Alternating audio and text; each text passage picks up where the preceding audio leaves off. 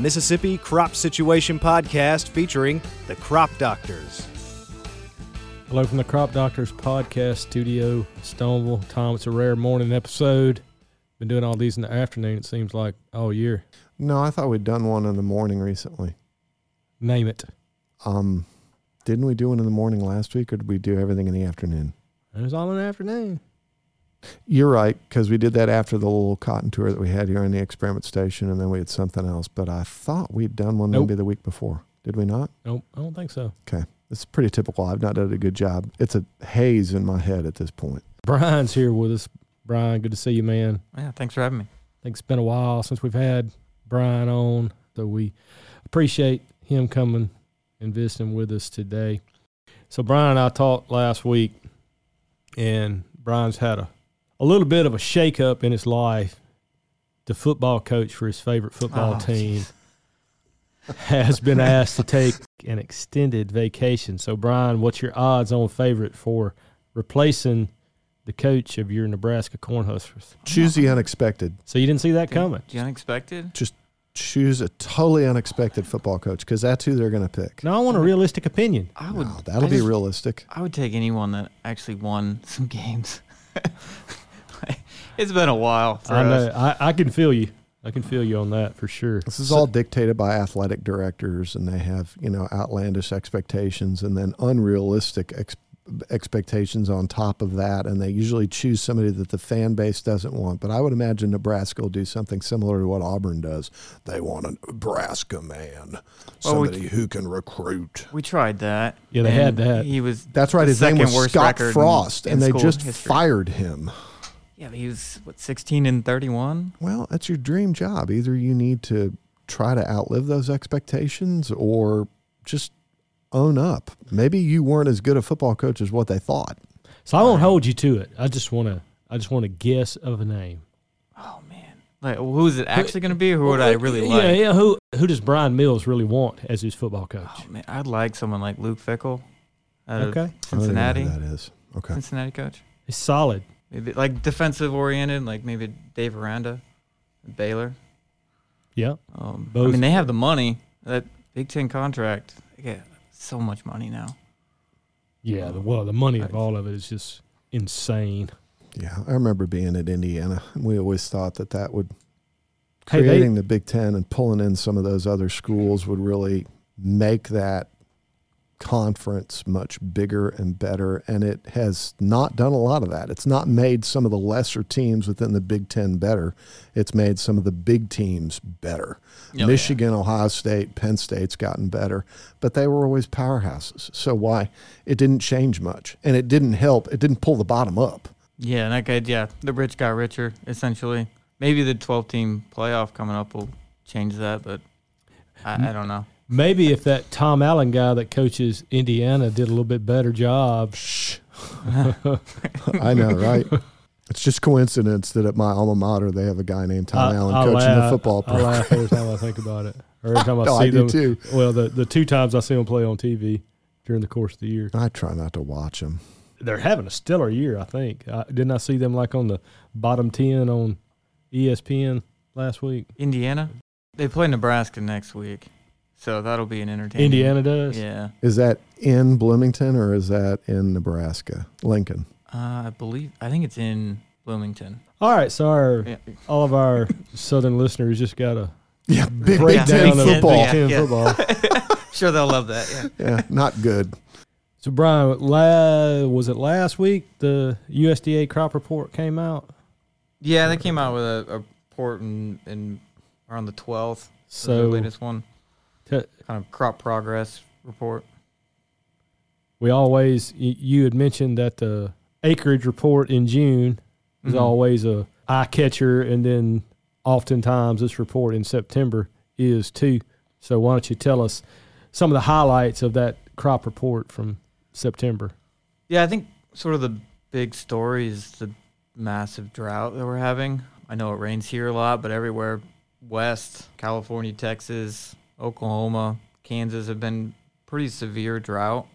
That's kind of impacted a lot of our, our yield expectations, and that can have some sort of impacts on, on our prices as well. And so corn, I mean, we ended up with around 88.6 million acres for 2022. Latest yield estimates were at you know that 172 and a half bushels per acre, which is down quite a bit from last year. Around five bushels less than last year, and a lot of that's that that drought is impacting that, especially in your your Texas. I mean, Texas their yields projected to be about 18.8% less than last year. Oklahoma's 20% less yields. That drought is having sort of a big impact on, on that, and so we have we had less acres. Now we're having less yield. Essentially, we're gonna have less supply of our corn, so we're looking at a little bit higher prices for for 2022 possibly. Um, so right now, sort of the latest uh, WASDE report, they had projections for for 2022 corn price is at six dollars and seventy five cents a bushel, which compare that to 2021, which was five dollars and ninety five cents. So higher prices, uh, less production. Sort of the flip side on that is we're probably gonna ha- we're going to have a lot less uh, government payments. So your ARC PLC or just PLC is just not going to pay out at those prices. Uh, ARC, unless you're in one of these large drought areas, you're probably not going to get an ARC payment just because of those high prices. In Mississippi, I would, I think our yields projected to be about five percent less than last year, around that 172 bushel is what they have projected. So we're probably not going to see much ARC or, or payments for uh, for Mississippi either. Um, Didn't they have us in some of that drought area for a portion of the summer? And that's I, I can't recall because I yep. just based on we probably made up for some of the rainfall that we were behind on in June, July, and August. But I think at this point, and I have not looked at numbers, I would say we're behind on our annual precipitation. I think we're we kind of made up for it this fall. The last I saw that we we were around average for rainfall. We were way behind in that like June, July, mm-hmm. where it got really dry, and that's kind of where we entered entered sort of that drought conditions. Especially, I think it was the northwest, like the the Delta area. But I think since then we've kind of picked that back up. So we're not as we're not as behind as we were around then. It's not terribly close to sort of what's going on in sort of your Great yeah. Plains area. I think like I know back home on our farm, like before, like last week they had eight inches of rain since January. Like they Ouch. Have, yeah, like less rain than what they had in the the 1930s. Wow, eight inches doesn't get you very far. Yeah over the course of no, uh, that's basically nine months. That's typical West Texas high plains type annual average rainfall, eight to ten inches in a year or whatever it is. It's low, very yeah. low out you know, there. We had talked to Brian Arnall from Oklahoma State. He had mentioned that that they're basically just a lot of stuff was a wash. Here, I mean, on the inside looking out has varied depending on where you were standing. I mean, we had guys that went a long time without rain, and then you know there was other places that were more consistent. Personally, I think the heat has been a bigger contributor to concerns for this year. Just it got so hot early and, and stayed hot. So the the rain has just been oh, Hattiesburg scattered. rained every day for like the entirety of the month of August. Well, and then but that's you, pretty typical. You take that band across there, you know, Jackson, even a little north of Jackson, south, uh, you know, say central Mississippi, and that rain event they had at the end of August. If you're looking at drought conditions based on quantity of rainfall or you're just comparing annual rainfall totals, I mean, you get that one big flood event and it can skew those numbers a little bit and to, to where it doesn't tell the whole story if you're looking back for the, the total for the year. Well, that's that's corn, Brian how do the other crops factor into that, or how has that been influenced, or how has the environment influenced soybeans, cotton, rice, and some of the other things we grow? For cotton, we had higher acres this year. A lot of that was due to those cotton prices. Early spring, they're really good. So we ended up with 13.79 million acres of cotton for 2022, which is up from that we had 11.22 million acres last year. Yields are actually looking a little bit up. Um, they have them estimated at that average yield of 843 pounds per acre, so up from 819 last year. Price is, is again up. Cotton is goes along a lot with what the economy is doing, and so like looking forward, if we kind of end up sort of in this recession, there kind of there's been some talk about that, or are we in a recession? Are we not? So going forward, that's kind of one of those things that's going to really impact cotton prices. If we sort of see a recession, you'll see those cotton prices sort of uh, decrease. just because you know intercession people buy less, so um, and stuff like cotton is, is impacted by that. So, but right now prices are pretty good. They're expected for 2022 again be a little bit higher, at 96 cents per pound. So in general, cotton cotton looking good. Rice was kind of the opposite. We lost a lot of rice acres. Mississippi, we lost you know fifteen thousand, I think, twenty thousand acres, twenty thousand. Yeah, I think the total number is still up for debate a little bit, but we definitely you know have gone down Yeah. again some. I think the latest estimate I saw was eighty-five thousand. So that'd be about yeah twenty thousand acres less than last year. You know, Hunter says eighty-five to ninety, Yeah, and and I think some other guys would would agree with that too. You know, seed folks. yeah. And so in in I mean for all rice acres, we lost you know around three hundred thousand rice acres, and a lot of that was uh, California. Yeah. We're seeing a lot of they're moving out of rice production essentially because they don't have water. For this year, their water allotment Yeah, uh, because of the drought, their water allotment wasn't there, and they lost a lot of acres there. but we did. Yeah, we saw about about three hundred thousand less. Prices are for twenty twenty two. They're they're projecting it to be you know sixteen dollars and fifty cents per hundredweight, which is probably the highest in the last twenty years, maybe. Prices are, are looking to be pretty good, just less acres. Yields are pretty steady, and so uh, that's why we're kind of seeing that that increase in, in rice price as, as we go forward. And a lot of it, that's water issues, and then you know your input issues and corn and soybean prices being high. That's kind of going to impact those those rice acres. So going forward, see what corn and soybean prices do. Um, if soybean prices stay high, we might see that rice acreage stay low. And then for soybeans, we saw a little bit higher soybean acres just because people switched, lower input costs. 2022, I think we were around eight, 87.5 million acres. It ended up only being up around 300,000 acres from last year. Uh, yields uh, are, are down a little bit. That's they're projected to be around that 50 and a half bushels per acre. I think Mississippi is currently projected to be at, at a record high of that 55 bushels per acre, so up about 1.9% from last year. The drought kind of hurt a lot of those soybean yields across across the U.S. And so even with those sort of higher uh, acres, we're seeing lower production in general, just because yields are yields took quite a bit of hit. I mean, they took about a bushel hit on average across the U.S. And so for 2022, we're looking at right now it's it's projected to be about fourteen dollars and thirty five cents per bushel price for for soybeans, which is up about a dollar from 2021. So prices are, are going up. Kind of looks like that's. Uh, we'll see sort of what this next what input prices do. Uh, that'll kind of impact, but what will we see with that? So in in general, uh, I think latest reports kind of have farm income up for 2022 compared to last year, even with the higher expenses, which is kind of surprising. We just That's we just- awesome. yeah. yeah, that's always good news. Uh, so essentially, those prices kind of help. Uh, those higher prices help pay for all those added expenses. And So yeah, we just we saw some some higher cash receipts, higher expenses, but in general, that net cash farm income was up. I think it's last I saw, it's the highest since 2012. So back when we saw those those high prices back then. Overall, it looks like we're we're good.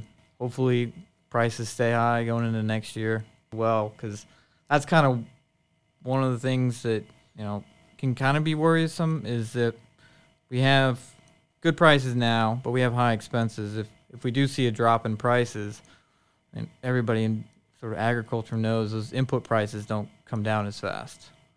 Um, so we can we might have some farmers get squeezed there a little bit on those on those high input prices as they're gonna they're gonna fall a lot less uh, quickly than prices. So that would be something just sort of to pay attention to and, and make sure that sort of your marketing plan is is set and knowing what you're to be putting on, knowing those those break even. So if you know prices do come down uh, next year, you're not sort of caught in a in a bad situation. the numbers you've been discussing are just projections from NASS, the, the National Agricultural Statistics Service. Is that Yes. did I get that That's right. abbreviation right? And we've harvested quite a bit in Mississippi, but you know you go further north, and it's not quite the traditional harvest Mhm. time for them. So projection. So a guess at possibly strong or up prices for next year because the projection for the Mhm. yield is off for 2022. When will that kind of come into focus? What will it be? you know December or when's the next crop report come out that has actual numbers in it and are not projections? They update these, these like these crop progress reports on these yields. They update them usually around. They come out with a like a WASDE report will come out every month, and so they'll be updating them as we get more information on, on sort of harvest and, and what those yields are. And these NASS data is all from producers, Right. a lot of it. So it's they survey producers. So it's one of those things that as long as the you know producers are telling them sort of their their best guess, and that's kind of that's all we have. when does it start to come into focus for the 2023 crop to where you you have a more solid idea of what the prices might be to start making that decision all right this field is going to go into soybeans or this field is going to go into corn That's kind of a hard one. I planting, mean, it date Yeah, I mean, last year you had a lot of. I mean, it, people were waiting on what those input prices were going to do, and I think they made probably that decision a little later than usual. And that's not ex- exactly what I was thinking when I started asking that question. But then, you know, your answer to it in reaction, we talk about that a lot on here from the agronomic standpoint. That those decisions oftentimes are up in the air right up until the day of in mm-hmm. some cases. And you know weather in march can really influence the corn acres because we prefer to plant corn early where we can. And mm-hmm. a couple bad weather events can push that back. And certainly with rice too weather in march and early april can influence the number of acres that we have. So mm-hmm. I, I guess that is the we made a different point than what I thought, but I, I think it backs up some of the things that we've talked about on here. That a lot of those decisions really stay in flux until, in some cases, the last minute, and then so it bodes well for people to have that laid out, like you said, and know what your break evens are, and can you mix and match and, and transition from one crop to the other, kind of on the fly. Yeah, and that's kind of to keep, I guess, the football theme. Like you got to make an audible sometimes. Like Right. if you're delayed, maybe you have to switch to you know soybeans or, or something like that. I know we've seen that a couple of times here in the last couple of years where you had a lot of rain in that spring and you kind of got delayed till you know that May. Sort of, you had to kind of switch your, your plans. So that's that's why it's hard to say like what is Oh, I know. what is because I know I know a lot of farmers would like to make that decision earlier, but then like we have so much changing and volatility in our prices that it's hard to.